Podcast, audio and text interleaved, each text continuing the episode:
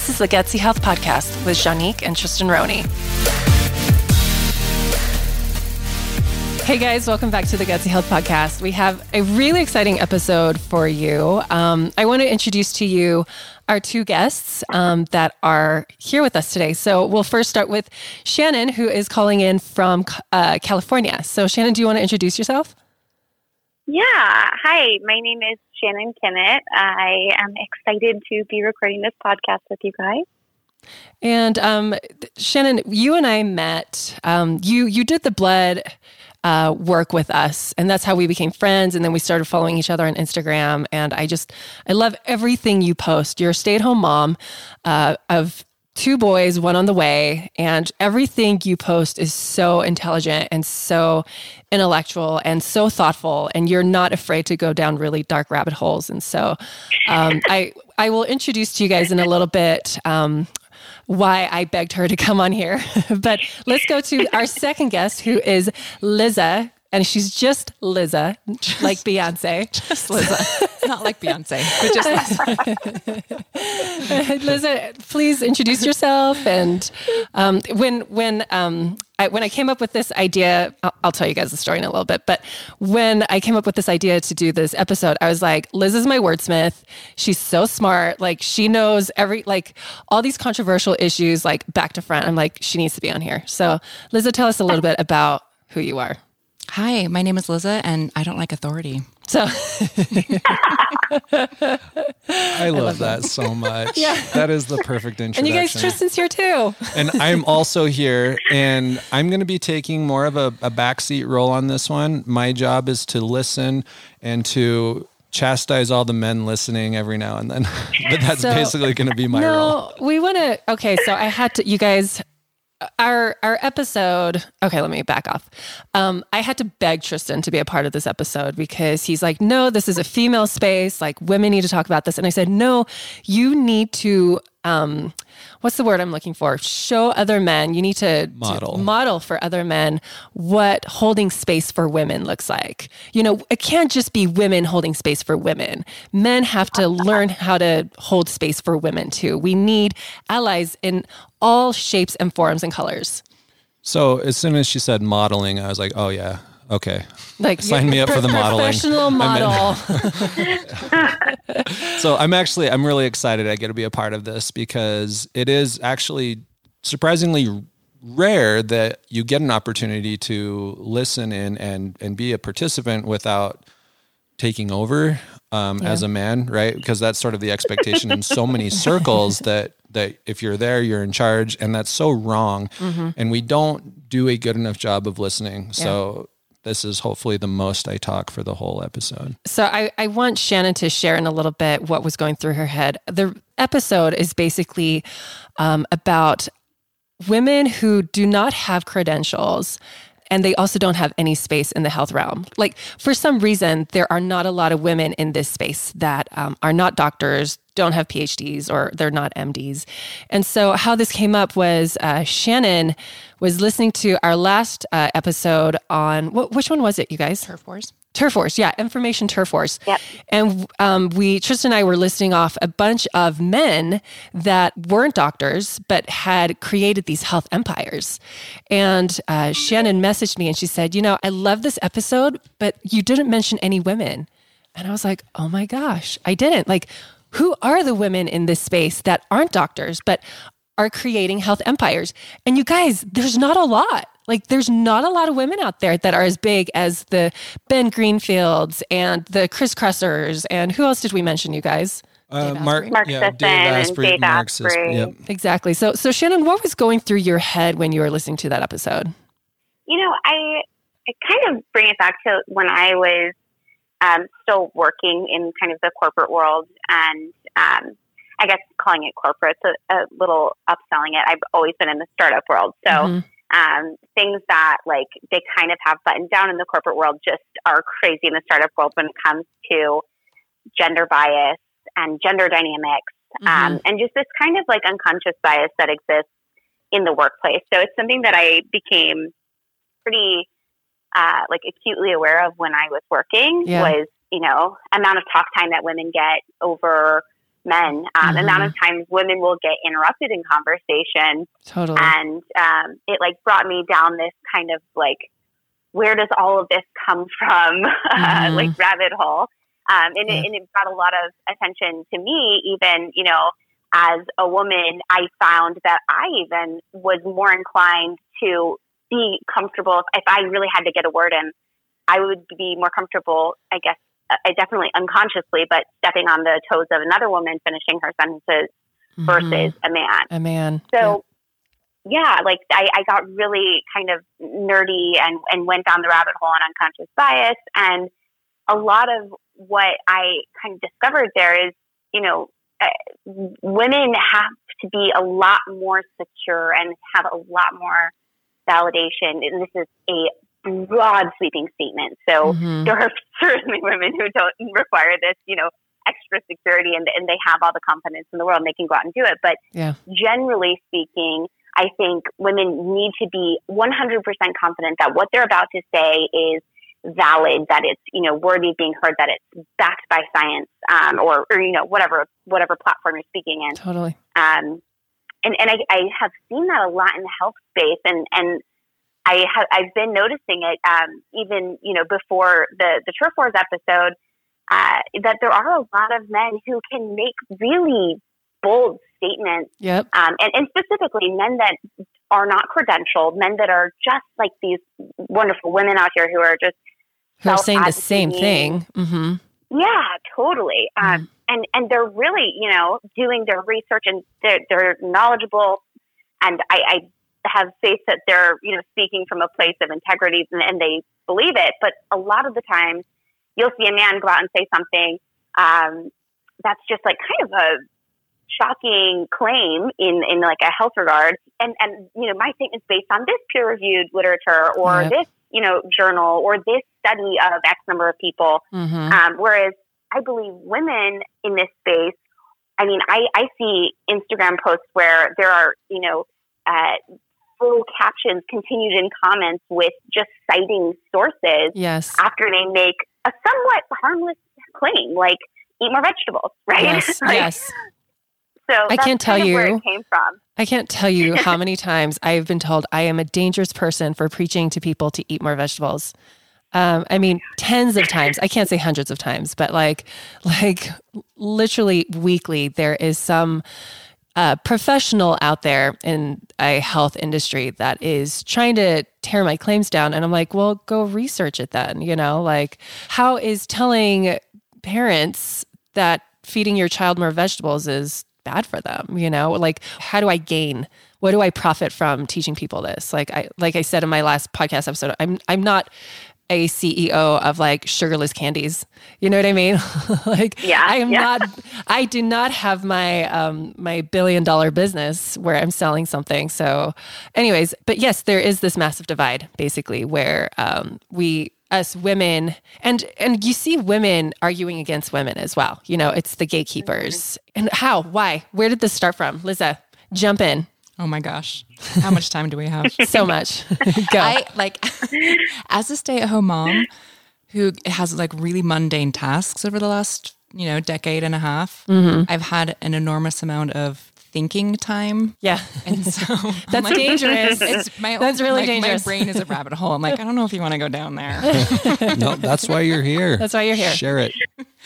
I mean, yeah, wordsmith us to right. So this this is an intelligence this is a global, all encompassing problem, mm-hmm. right? yeah mm-hmm. Like, and we are seeing, so in my personal, unprofessional opinion, because I don't get paid to have this opinion, yeah yeah Hence Neither do we. unprofessional. Yeah, that's, that's all we have here. but it's mine. There is there's a major shift in consciousness going mm-hmm. on right now because we see these systems that have been put into place for the last several hundred years that the fruit of is destruction. Mm-hmm. And people are not enjoying being a part of the downfall of systemic problems that are mm-hmm. leading to a lot of chaos, a lot of depression, a lot of isolation, mm-hmm. a lot of anxiety, a lot of health yeah, a lot of crises. health crises, a lot of mm-hmm. monetary crises, a lot of relationship crises. So, so I think in that in those moments where things aren't going well, it's human nature to think, how did we get here, and what can I do to prevent this? yeah So we kind of do the backlog of, well, let's see all the milestones that brought us to mm-hmm. this place in this moment of crisis. And then what can we do to pull out of this? Yeah. Mm-hmm. And that's where we are. Exactly. Right. And that's where we are globally. Mm-hmm. So, what I feel like we are seeing is a patriarchal, like systemic problem of recognizing that the people who have been experts and authority figures for centuries don't have our, our best interest in store. Yeah. They have their own best interest in store. Mm-hmm. So Right. they are here to build empires on the backs of the masses. Yeah. And we have enough technology and enough education and enough smarts for the masses to gather and speak to each other online mm-hmm. Like we're doing right now. like we're doing right now and we mm-hmm. kind of find each other you know like we move past the shame and the fear the things that are preventing us from being honest Yeah. and then we find each other and we're starting these conversations of hey i'm not cool with this anymore yeah. so that's that's what's happening everywhere Yeah. um in in the medical field i mean you you can't separate what's happening in agriculture and medicine Yeah. and education and government Yeah. and in e- even in intimate families Yeah. right Yep. and so we've been taught, um, especially because in America, it's a very machine like, factory like mentality. Mm-hmm. And there's a sense of being, we're like born and bred to be a part of this matrix. Mm-hmm. Yeah. And it's rather soulless. Mm-hmm. It really Super. demands that we negate our own reality, we negate our own emotional experiences, and we negate. It's not even a sense of intuition; it's just a sense of our own personal autonomy and our own personal sovereignty. Yeah. So we are taught through the school system and through our family systems that we are to outsource our decision making to people who have more expertise than we do. Yep. And Yep. it's turned into So, yep. And so we switch off our own, Right. like, uh, intuition, basically, our own gut feelings right. to re- rely on authority. Right. And the gaslighting, mm-hmm. the amount of gaslighting that mm-hmm. happens from experts and authority figures Yeah. to deny people's lived experience Yep. is problematic and systemic. And we see very harmful, real consequences from this. Right. So people are not getting the diagnosis that they need. They're living in chronic disease states. They are told that they're not in pain, that it's psychosomatic. Well, and our, our diseases are changing mm-hmm. dramatically. We're going more and more into these obscure autoimmune diseases that when you go to a doctor and you tell them your symptoms and you don't fit in a box, then what do they tell you? Like, oh, it's it's all in your head, right? And that's especially true for women. But what's even worse is it's especially true for black women. Statistics have shown if you're a black woman, like your doctor's less willing to listen to you and sympathize with you. But if you're a woman versus a man, your doctor won't listen to you as much as he would another man. So it's it is this systemic kind of inability to be sympathetic to women and to our experiences because we are what we're hormonal, right? It's that time of the month, or you know, it's all of these excuses, um, and we use those excuses to not listen to each other Yeah. sorry, I kind of went off track, but as I was saying, we are no longer like all of these new diseases, these stealth pathogens, these autoimmune things that are all linking to each other, all of these gut dysfunction things that are causing these other symptoms that nobody understands. Like it's a real thing and doctors can't recognize it. Therefore, it doesn't exist. And that needs to stop. And so that's what people like us are trying to do out there right now. And so, sorry, Liz, I, No, I don't apologize. Keep going. Preach. So, Keep going. no. yeah, no, I, I totally agree. And I think a lot of times what I've seen, um, and even in my own personal experience, is if you come in and you say, I'm experiencing things that to one person might present as, like, like you said, an autoimmune, or, you know, let's, let's do a deeper dive and, and see how all of your total blood count, all of your levels are, um, just to somebody who is maybe not as invested in your overall health will just present as symptoms of like depression. So, um, you know, I think women are so frequently diagnosed, and you know, I, this is so close to me because I've had so many children, or not so many, but I've had kids so close together, and um, now I'm pregnant again. Um, but Mhm. even just going into my doctor for an annual, saying, you know, hey, I, I don't feel completely right. You know, I'm I feel good, not great. I have brain fog and occasionally having digestive issues and just it, really going down a list of like, where do you think we should start? Where do you think we Mm-hmm. should start looking? And a, a female doctor who she has kids herself, she looks at me and she goes, "These are classic symptoms of postpartum depression." Mhm. Um, and and the immediate reaction was, "Let's get you on Zoloft." Yeah. And or I can't even remember what it was that she offered, but I was thinking I've been really aware of my you know mental health being at the time a working mom, and um, I told her like all of my practices that I've been doing is like why why wouldn't we start with like what's your mindfulness practice like what's your Mhm. diet like you know Mhm. why why are we not going there and um, you know I think there's a really easy opportunity for doctors to just quickly brush it off as oh just another hysterical woman just Right. uh, another woman with depression or Right. another overloaded overwhelmed mom Mhm. Whereas my husband, very equally overwhelmed. You know, my, my husband is a, a really equal partner in the household, and I'm so lucky to be able to say that. Um, Mhm. And, you know, I think if he were to go into the doctor and say, hey, doc, I'm feeling symptoms of brain fog and digestive distress, and, you know, I'm not really feeling myself, I don't know that the initial reaction would be, I think You you, have have depression. Right, right. right. It would probably be like, Let's check your going on?" testosterone or something. Right, Mhm. right. So I, I guess kind of what I wanted to bring light to here is how gender dynamics are playing like a pretty big role in all of the health and wellness space, not just like classical allopathic medicine and the relationships you have with doctors and, and how women interface with, you know, both male and female doctors and, and all of that, but also as a consumer, as, you know, everybody is a consumer, as a person who has a social media account, you know, how's my bias and how am I, Yeah. you know, interpreting information that's shared by women versus men? Yep. Um, and are we are we given a fair shot and are we giving each other a fair shot? Totally. Um, I don't know. I know in my experience, like I subconsciously will gravitate towards men. And this is my own subconscious hypocrisy because um, I do look for doctor authorities. I do look for them spouting off research. If I came across another person like myself on the internet spewing off nutritional advice, I'd totally brush past them, you know, because I'd be like, who are they? What do they know? You know what I mean? Um, but what my space, and I'm just going to talk about what I try to do on the internet if you're a new listener to the podcast. Um, my goal is to help women, especially stay at home moms, empower themselves and advocate for themselves and their children.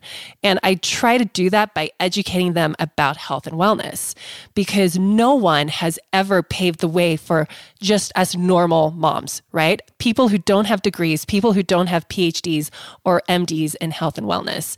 Like, no one has ever given us the permission to take our power back. No one. Yet we are all drowning. We're all just drowning in this system that takes away everything from us, takes away our intuition, takes away our gut feeling, takes away um, our ability to make choices, right? Because you're sick. Like, let's say your child just gets an ear infection.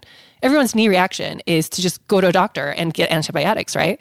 Well, why don't we just slow down as moms and like pay attention to the symptoms and the signs, do a little bit of research, and you know maybe maybe they don't have to go to the doctor today or tomorrow or something. Now, if you're listening out there, I'm not telling you to not go to your doctors, um, but what I am saying is 80% of ear infections is viral, but 100% of them are treated with antibiotics. So little gems of knowledge like that could really save your child's gut biome and their immune system down the line. You know what I mean?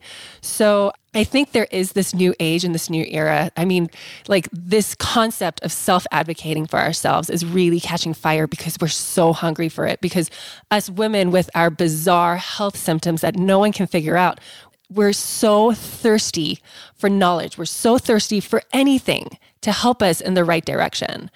But when we start to go down these rabbit holes of education, of self empowerment, what happens? Pretty easily minimized and dismissed. Completely, right? like, mm-hmm. have, have any of you guys ever experienced that? Constantly. okay, so share some stories. I mean, just the. I remember the first. So my very first baby was uh, born in the hospital, mm-hmm. and I was a new mom, and I was young, mid twenties, and I was just doing what everybody else was doing. So, mm-hmm. and I thought I was really educated because I thought I was asking all the right questions. Yeah. Right.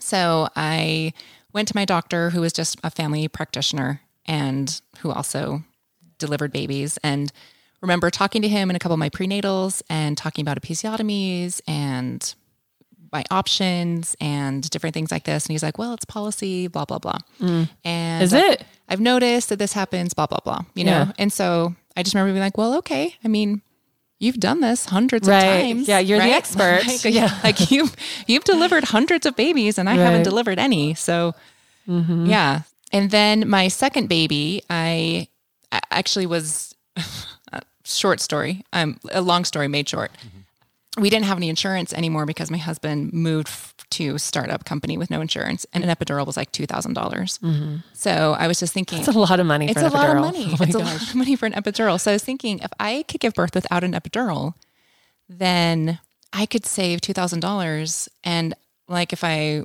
wanted to spend a quarter of that or a half of that on me, I'd still be saving a thousand dollars, and I could just have a thousand bucks to right. go do something awesome. Yeah, right. right. Uh-huh. So get a doula or something. Right, so that was yeah, a challenge, exactly. right? So I went to um, like a Hypnobabies birthing class, mm-hmm. and that's when I started getting information and yes. education outside of the system, and that was my first yes. experience with information outside of the standard, outside of the system, outside of the system. Mm-hmm. And my mind, like every week, my mind was just blown wide shattered. Open. I remember I had that. no mm-hmm. idea yeah. that this was a thing. Right. I had no idea this was a possibility. I had no idea that these two things connected. Yeah. I had no idea that that's how my own body worked. Yeah. because yeah. no one and it's it's embarrassing to admit that, right? When mm-hmm. you're an adult woman who is pregnant with her first baby and you've feel like you're tracking your cycles and you're all grown up and you're making your own money and everything's mm-hmm. fine. And then somebody tells you about your own body. Mm-hmm.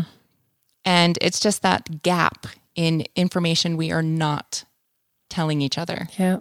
It's probably fair to say your doctor didn't know that about your body either, even though that was literally his job. Well, look at the medical texts, right? I mean, mm-hmm. look, the standard is the male body. The standard is constantly the male body. I remember just a few weeks ago, it, like the internet exploded with female anatomy like muscle tissues and you know oh, everyone's yeah. like oh like breast tissue looks like a flower. Like nobody had ever visually seen that before because right. we don't right? Because mm-hmm. we're ter- like and we equate it to sexuality and yeah. we equate it to all these things that have nothing to do with it. Yeah. And so when you're in a female body experiencing this world and the standard is male where are you going to have any kind of representation of your own lived experience? Yeah.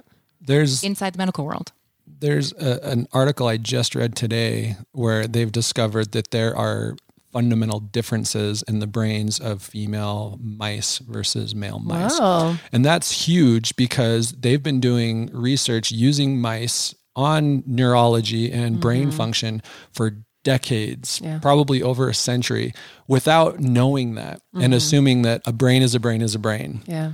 And now we have to go back and reconsider every single brain study that's been done using mice mm-hmm. to see does this actually apply to women in the same way as it does to men? So I actually have a, a pretty relevant, oh. like personal experience story to yes. share about science versus authority. Yeah. Um, so when I was in my third trimester of my pregnancy with my second, Jack, um, I contracted CMV, uh, cytomegalovirus, which is a mm-hmm. really common virus. Mm-hmm. Um, you know, based on what I've been told and what I've read, most people get CMV, they brush it off as, you know, a flu, or they just go in to see their doctor and they're just diagnosed with the flu. Mm-hmm. Um, and it's just totally something that a proper functioning immune system and in a non-pregnant, non-immunocompromised person, not a big deal. Yeah well, because I was pregnant, I had really, really horrible symptoms of this virus. And mm-hmm. it was after many failed flu tests where everybody was telling me, you have to have the flu. This is definitely the flu. I, yeah. took three different flu tests. And finally, they're like, okay, let's look into like what else this could be. And they did some blood draws and some titer testing and discovered that I had cytomegalovirus. And that was, mm. you know, a, a primary infection late in pregnancy, so it was less, you know, kind of threatening or scary than had I gotten it in my first trimester. Right. Um, but I had about uh, seven or eight weeks left in my pregnancy. It was like very early third trimester. Mm-hmm. Um, and of course, after I recovered, my first kind of question for my midwife and the medical team that I saw that I was working with, the neonatal infectious disease team at the hospital, uh, was, you know, what what's the risk? What is the risk that this passes to the baby, and mm-hmm. what is the plan of action from there? And I, I heard from the neonatal infectious disease team, um, you know, what the kind of percentage chance of it passing, and what the plan would be if he did come back with a positive CMV, congenital CMV test or diagnosis. Mm-hmm. Um, and all of these different things. And of course, I spent the remaining seven or eight weeks of my pregnancy pouring through all of the, the research that's been done on congenital CMV, on treatment options, on all of the different things that would happen uh, or could happen. And I had a lot of a lot of research, you know, time before having my son. Mm-hmm. Um, and I knew the plan would be okay, they're going to test him, you know, right there. They have to get the first urine and they're going to test him. And if it comes back positive, we're going to see are there other symptoms of, uh, is he symptomatic or asymptomatic? So are there other symptoms of this diagnosis, of this uh, virus? And, you know, did he pass his newborn hearing screen? Mm-hmm. He did. By the way, he was born nine pounds, five ounces. Oh, know, wow. Perfect APGAR score. Like, yeah. big, healthy perfect. guy. Yeah. yeah. He, he passed his hearing test. He's like, came out ready to eat, like doing good. Mm-hmm. Um, and all of a sudden, with this positive urine test, he did, he would have a positive diagnosis from the urine test of congenital CMV. Mm-hmm. Um, but everything else was great.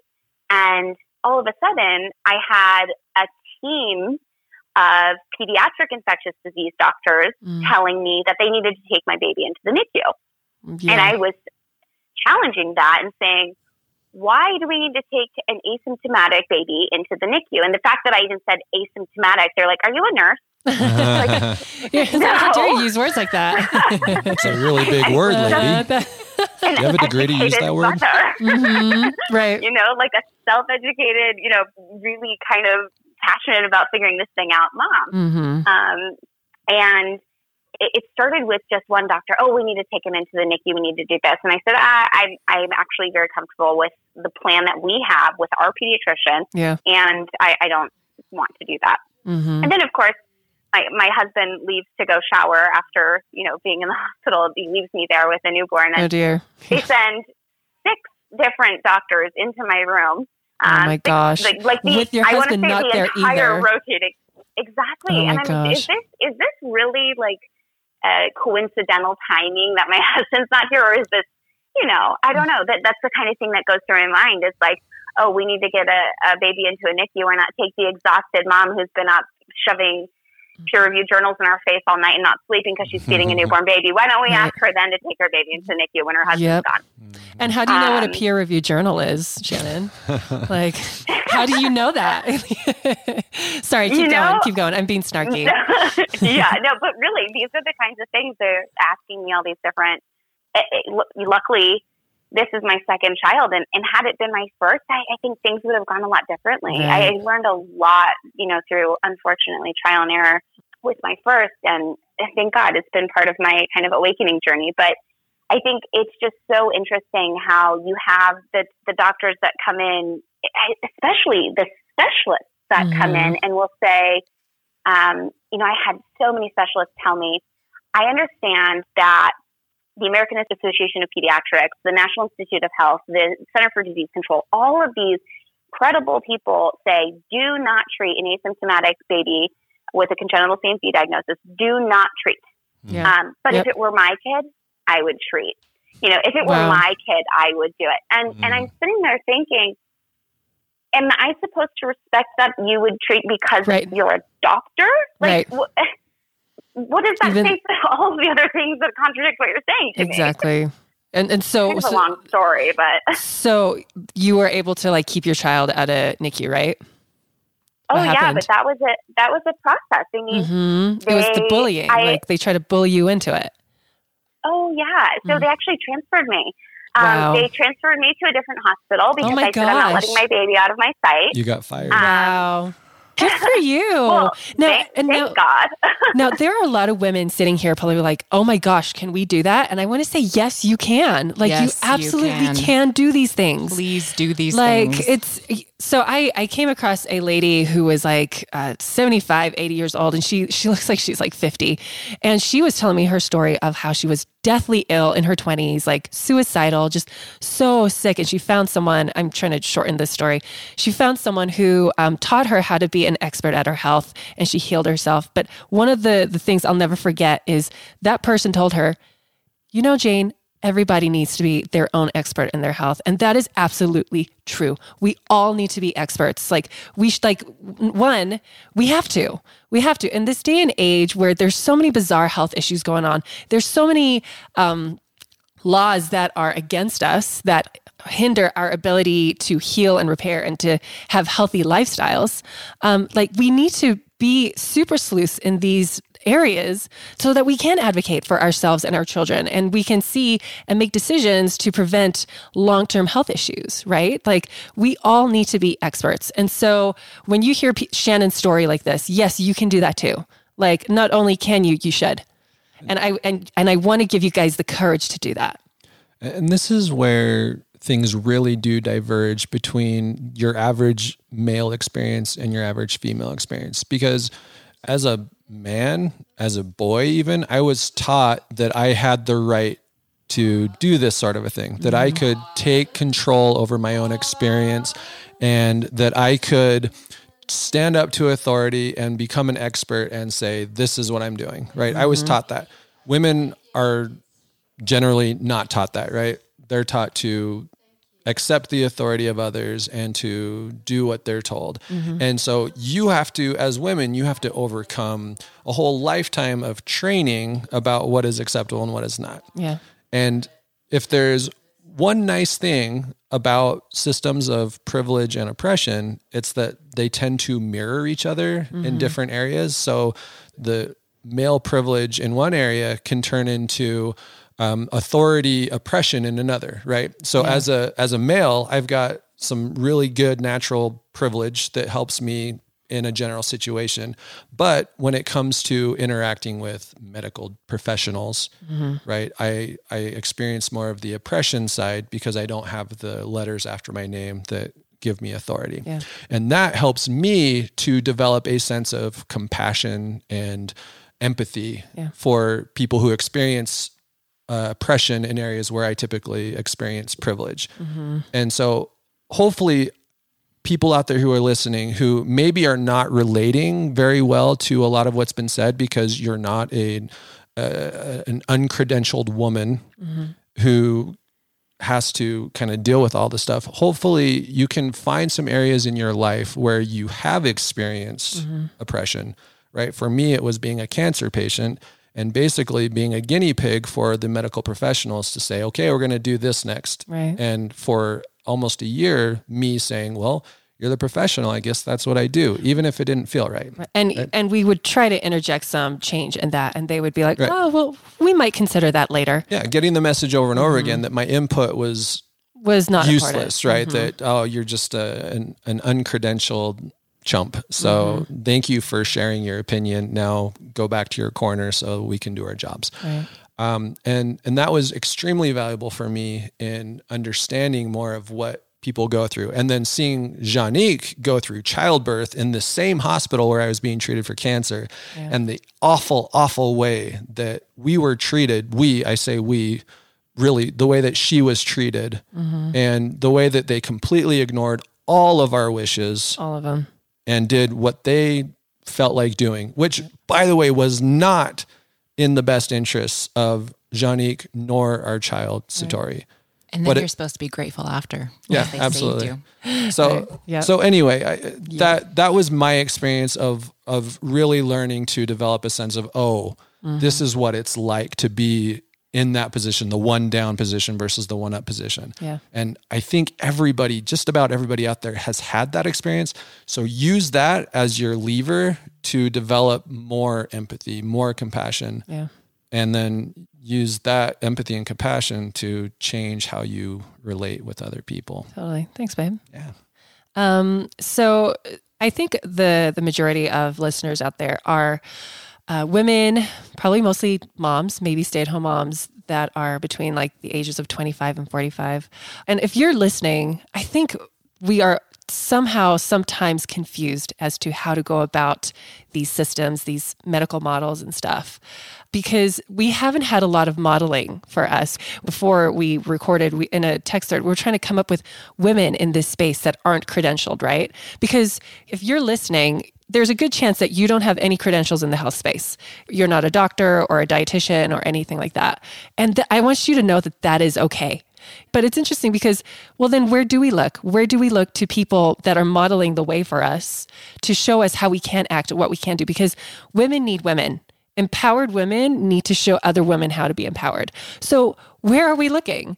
Um, Shannon, you brought up a really good example. Uh, do you want to share who that was that you follow on Instagram? I follow her too, actually.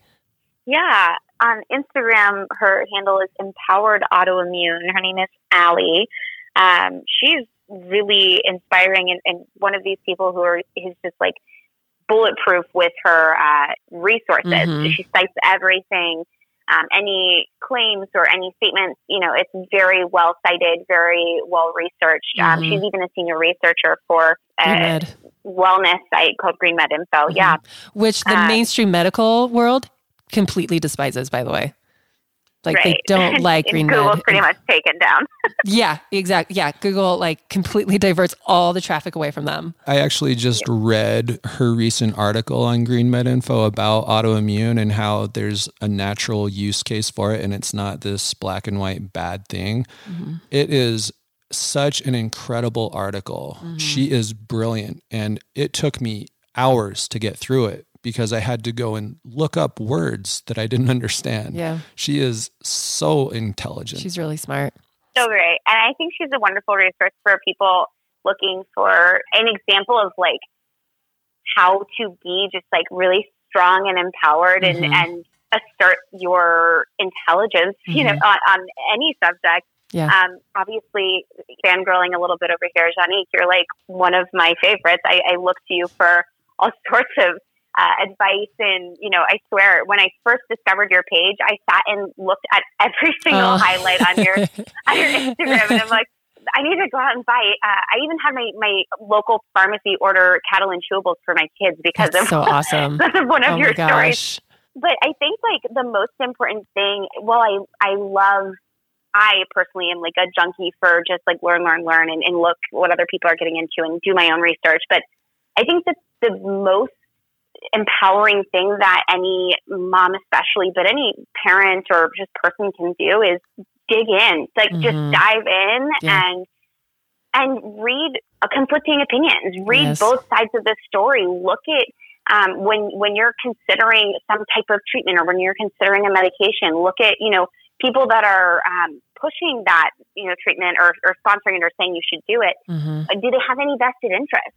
How big are their studies? How big is the sample size? And just maybe we can even create a little checklist for people who are like, I'm new into being my own healthcare advocate, but like, what are some things that you can just general principles you can apply to going deep down the rabbit hole on pretty much anything when it comes to your health? Um, because nobody is going to feel more confident than if they are their own expert, right? right. So, you know, had I gone in when Jack had that CMV diagnosis saying, oh, well, you know, then this other doctor that I follow on social media or this person that I said that I've seen, you know, really, really intelligent person said this, this, and this. Mm-hmm. It's not going to be with the same conviction. And I'm frankly, I'm probably going to be much more easily swayed yeah. than if I, in my gut, in my intuition, in, in my soul, know like everything that I've read, everything that I've learned tells me that this is not the way that we're going to do this. Mm-hmm. Um, then you'll end up with a hospital transfer like I did versus yeah. being bullied into a treatment, right? Mm-hmm. And and frankly, that's the better outcome. Totally. Um, and, yes. and you'll have much less regret. Totally. So I get multiple women a week reach out to me and they say, You are so bold for saying what you're saying. Thank you. I'm too scared to do that. And if you're listening right now, like, because like as women we're people pleasers right like we want to please everyone like we want to take up little space we don't want to make waves. But what I want to say is like sometimes it's worth making waves. You know, like you you have to make waves to to take up more space. And that's okay. Like as women, we need to take up space and we need to make space for other women too because like i said earlier women need women right so let's allow for more space for women to be able to speak up for themselves and for others and to, to just really be bold you know what i mean um, yeah that's it. That's all i want to i'm not sure if i'm allowed to say this but the false dichotomy that we're given as a mm-hmm. society and that women are forced to choose between is you're either a people pleaser or you're a bitch. Right. It's true. Isn't that terrible? It's and, like can i be both well, we really demonize.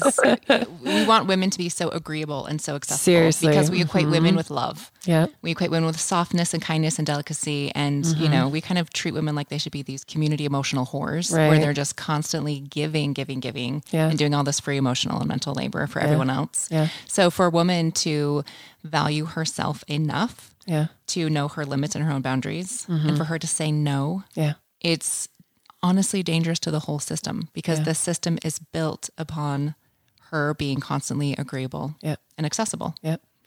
Um, so it's the most radical thing a woman can do is mm-hmm. to say, mm-hmm. no, this resource actually belongs to me. Yeah. Or I'm prioritizing myself first. Exactly. Or I disagree with you. Yep. Or I've done the research and this is the conclusion that I've come to. Or this is my body, yeah. not yours. Yep. Exactly. And you guys and I and I, I want to say this like if people can't because I was watching the the Netflix special on Brené Brown, you know, and she was talking about like when she went viral, you know, and they they say don't read the comments, don't read the comments, but then as soon as everyone left her house, like she went and read the comments and she just like sank into like this depression. And I had this like aha moment of like if people can hate Brené Brown, they can hate me do you know what I mean? Because Brené Brown is the most agreeable person on the face of the planet. Like she is like she's next to mother. She's fantastic. she's fantastic. Like who can hate her? And yet people do. And so like as women, we need to break that bubble of like we have to please everyone because that will never ever happen. So all we can do is please ourselves and attract people that that are of that same vibration. You know what I mean? Like we we can't attract those naysayers to us. Like they will be there. They'll always throw sticks. They'll always throw stones. Like don't give them power. You know what I mean? Like stand your ground. Like take up your take back your power.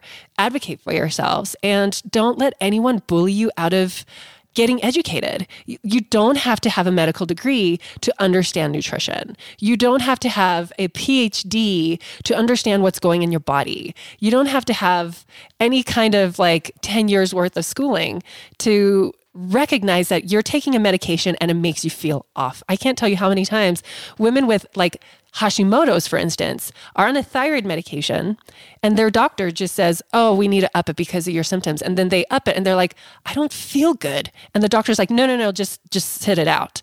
You know, like if you are one of these women, because so many women have thyroid issues, like if you like listen to your body, listen mm-hmm. to your mm-hmm. intuition and push back. You're allowed to push back. Your doctor doesn't have to dictate everything to you. And if they feel like they do, then you just need to fire them.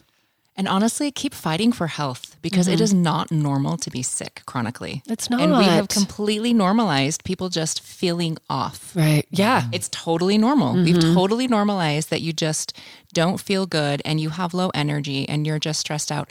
That's not normal. It's not. It's not normal and we mm-hmm. shouldn't normalize it. We should be constantly optimizing our health and looking, even if we are in great health and we feel fantastic, mm-hmm. how can we optimize? How can we improve? Yeah. How can we age better? Yes. I how mean, can we, yeah, the, how can we retain what we have and how can we spread this? How can we keep growing? How can we keep, mm-hmm. exp- keep expanding? The, the hot thing right now is anti-aging, right? There was that book called Lifespan, wasn't it? Where he talks about like the keys to, um, stopping aging. I mean, obviously we're aging, but like there's things like nutrition and exercise mm-hmm. that just really build your body back up and can help you feel younger. I know I feel better now than I did in my early 20s when I was in college drinking yeah. chocolate milk every day. Okay, the BYU Creamery chocolate milk all you Mormons out there listening, like you're all shaking your head yes because that is like chocolate manna from heaven. Chocolate milk. Like it's so good. and I had about one or two of those a day. And then I also had my first root canal that semester. Yep. And like my first, like, you know, like all of my nutrients was leached and then my whole body started falling apart. So I feel much better now in my 30s than I did in my 20s. It's Mormon beer, it's that chocolate milk from the BYU Creamery. But they, they actually do. Really is. At, at BYU, they do Milktoberfest. Do they Yeah. really? Yeah, Yeah. While, while the rest of the world is doing Oktoberfest No. and destroying their livers with alcohol, the Mormons are That cracks destroying me the rest up. of their gut with They do. Lactose. Well, I mean, if you can't do alcohol and coffee, you got to have some kind of like food coping. Sh- And sugar and milk. sugar. Sugar and milk or, or soda. Yeah. You know, that's that's our culture's alcohol now. Um, so so back to like if people can hate Brene Brown, they can hate you, you guys. Take up more space. It's okay. Like like find women that are creating space for you and step in. Like start getting involved, start educating yourself. And I just want to like take my hat off to all of you women out there that constantly message me and say, I have spent hours learning stuff on your page or on your podcast, and I'm changing our lives. And I'm talking to my doctor about this and I'm pushing back. Like, that is fantastic. But we need to keep modeling this for other women. We need to keep talking up about it uh, or speaking up about it. Sorry. Like, and, and showing other women that they can do it too. Absolutely. Uh, I, I don't want the last word here, but I do want to say something before we're done. Um, and primarily speaking to the men, but really speaking to anyone who holds power in these situations. So the credentialed women fall into this category too. Yeah. The thing about having power in a privilege oppression system Yeah. is that it feels personal when that's challenged. And my invitation would be to really become aware of how you are taking it personally when people challenge your power mm-hmm. and and try to let go of that and say this isn't about me and this is not an attack on my hard work. It's not an attack on what I've done to get myself here.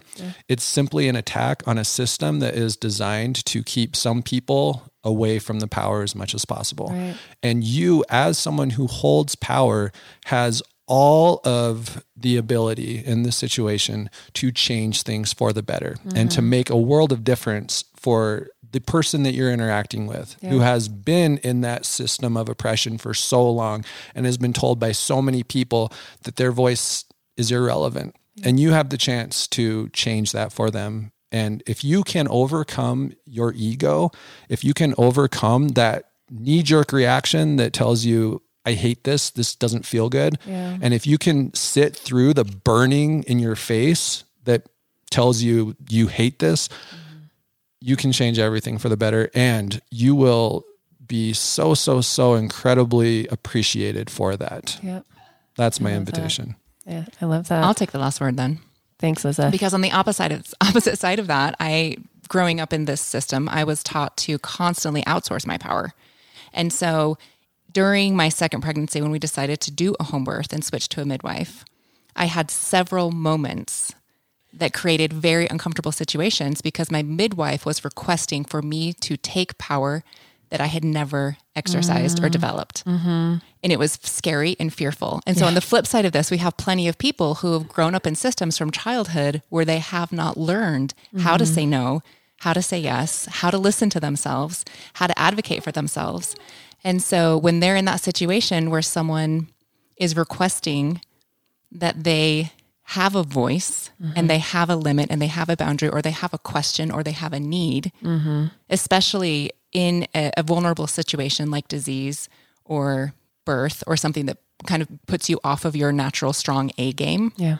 when you're feeling a little bit weary or run down from mm-hmm. life and you need help, mm-hmm. the worst thing we can do is to take people in these situations where they need support and they need help Yeah. and take their power in that vulnerable situation. Totally. What we should be doing is advocating to pause, slow mm-hmm. down, don't rush through healing, don't rush through your appointments.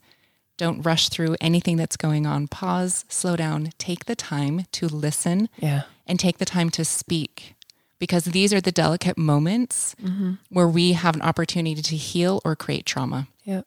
And that has lasting effects on our relationships and on the future generation. Yep. So it's very, very, very important Yeah. that if you have been taught that your acceptance in your family system or in your tribal system is that you constantly outsource your power, you're going to make the people around you uncomfortable Yeah. and you're on double whammy mm-hmm. where you have to not only learn how to show up for yourself but you learn how to deal with other people's negative uncomfortable emotions mm-hmm. where they're going to want to shut you down or gaslight you or minimize you or and so you have to you have this this double this, these double attacks Yeah. so find the people who will help support you through that process as you grow and step into higher vibrancy Yeah. and higher health where you can trust your voice you can trust your experience and you can develop confidence Yes, I love that. I love that too. Um, I, I want to say one last thing, and then Oh, I want well said. Shannon to say one last thing. But um, also, uh, moms out there that are advocating for your children, um, always go with your gut. You know what I mean? Like, just if there is something that doesn't feel right, um, there's there's no other person out there that knows your child as well as you do. Like, trust that intuition, that mom instinct, and um, and keep pushing and keep advocating for your children because that is so important. I know we've been talking a lot about advocating for ourselves, but um, you know, like our children mean everything to us, and we we birthed them. We we know their every inch and like their every uh, nook and cranny on their body. You know what I mean? like we know their patterns we know, know their, their behavior mm-hmm. we know how they are experiencing their Thank you. world and so when we go to a doctor's office and we say my child has changed behavior mm-hmm. they're in a stressful situation Yep. don't let your doctor gaslight you and minimize mm-hmm. that your child is different Yes. that something that your child is going through something and that your child needs more support and don't like don't be too scared to reach out to online communities of like-minded moms who are trying to find information you know we we we all have to be information rats together and for each other you know and um and kind of tag each other and be like hey can you help me with this has anyone experienced this because i guarantee you someone has and someone has found some answers that can help you. So let's help each other. Like we don't have to follow the system anymore. Like we we are intelligent and we are very capable and we don't have to have fancy initials behind our names to do these things. Uh, Shannon, what words of advice do you have to listeners before we close out? Yeah, I was just thinking about that. I just listening to both of you speak or all of you speak. I'm like, oh, this is such a great like parting wisdom. Um, uh, you know, I think the one thing that has been really relevant for me recently is not being afraid to Mhm. be wrong. Um, Yes. and I think one thing that has just been so freeing for me and has opened up so many things for me uh, in, in sharing and, and being vulnerable is like, I have no egoic or identity attachment with Mhm. the things that I'm saying. Yeah. So if I'm saying something controversial and somebody says to me, "You're totally wrong about this," or that that uh, source that you cited, here's all of these different conflicts of interest that they have, and you're such a hypocrite, or, or whatever. For me, it's wow. Thank you for bringing that to my attention, and now I'm I'm gonna see, and I'm gonna go deeper and see like what was I wrong about this. Mhm. Um, and I think it's when we identify too closely with our beliefs that it becomes scary to hold any belief, right? Yeah. And that's when Yeah. you're outsourcing all of your power. Yes. If you're, if you embrace that you are on a journey, you in, embrace that you have access, you know, via the internet um, Mhm. and select search engines, you have the access to a, a world of information um, and that you might get it wrong and that that will be okay totally. you are free and like that is my advice is don't be afraid to be wrong don't be um, I, I would say be fearful of people who are afraid to be wrong sometimes you know um, yeah so that's really it Thank you. Um, to you listeners out there, the world is changing. Like this medical model that we have is breaking.